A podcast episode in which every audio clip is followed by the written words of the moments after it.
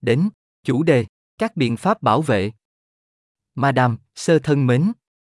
Như chúng ta đã biết, trong giai đoạn này, chúng ta buộc phải đối phó với các sự cố an ninh hoặc khủng bố không may xảy ra theo thời gian. Khi một người bị tấn công ở nơi công cộng, có hai lựa chọn phản ứng như bạn biết.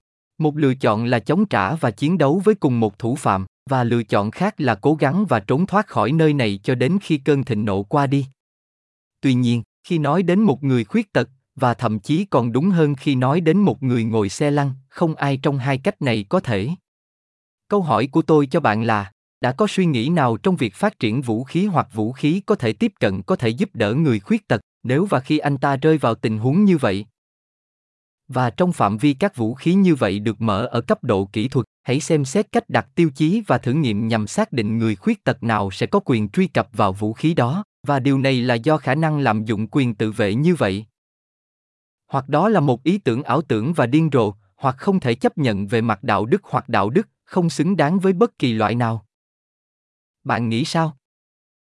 Tôi sẽ lưu ý rằng tôi không có kiến thức về vũ khí mở và không có quyền truy cập, điều mà tôi chỉ biết là một người khuyết tật định kỳ tìm kiếm sản phẩm để hỗ trợ cuộc sống hàng ngày khi cần thiết. Trân trọng. Asap Benimin